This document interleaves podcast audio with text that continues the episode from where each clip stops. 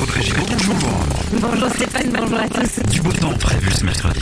Oui, pas mal de soleil, quelques nuages encore sur le Ouest ce matin, mais globalement donc le beau temps va s'imposer, sauf au pied des Pyrénées on pourra avoir quelques averses parfois orageuses. Les températures aujourd'hui 16 degrés à Biarritz, il fera 18 à Metz, 19 à Paris et à Poitiers jusqu'à 22 à Montélimar.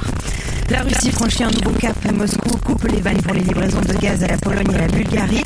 Les deux pays se disent prêts à cette sanction. La mesure fait suite aux dernières annonces des pays européens en matière d'armement de l'Ukraine. L'Allemagne a annoncé notamment la livraison de blindés hier. La France va envoyer des canons. Ce en Ukraine qui a des conséquences indirectes, notamment un début de pénurie d'huile de tournesol. La France prend des mesures et autorise les industriels à changer leurs recettes de chips, de margarine ou encore de poisson pané. Aucune obligation immédiate de modifier l'emballage. Il faudra quand même signaler ces changements par des autocollants.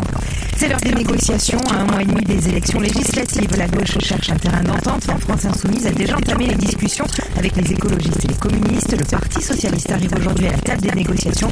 À droite, les Républicains ne veulent pas entendre parler d'une alliance avec la République en marche. On a tendance à l'oublier, mais le Covid est toujours là. Les contaminations reculent tout de même. 85 000 nouveaux cas en moyenne sur les 7 derniers jours. C'est 8 000 de moins par rapport à la semaine dernière. Légère baisse aussi au niveau des hospitalisations avec actuellement 24 703 patients pris en charge. Un match complètement fou. Hier soir en Ligue des Champions, Manchester City s'est imposé à domicile 4 buts à 3 face au Real Madrid.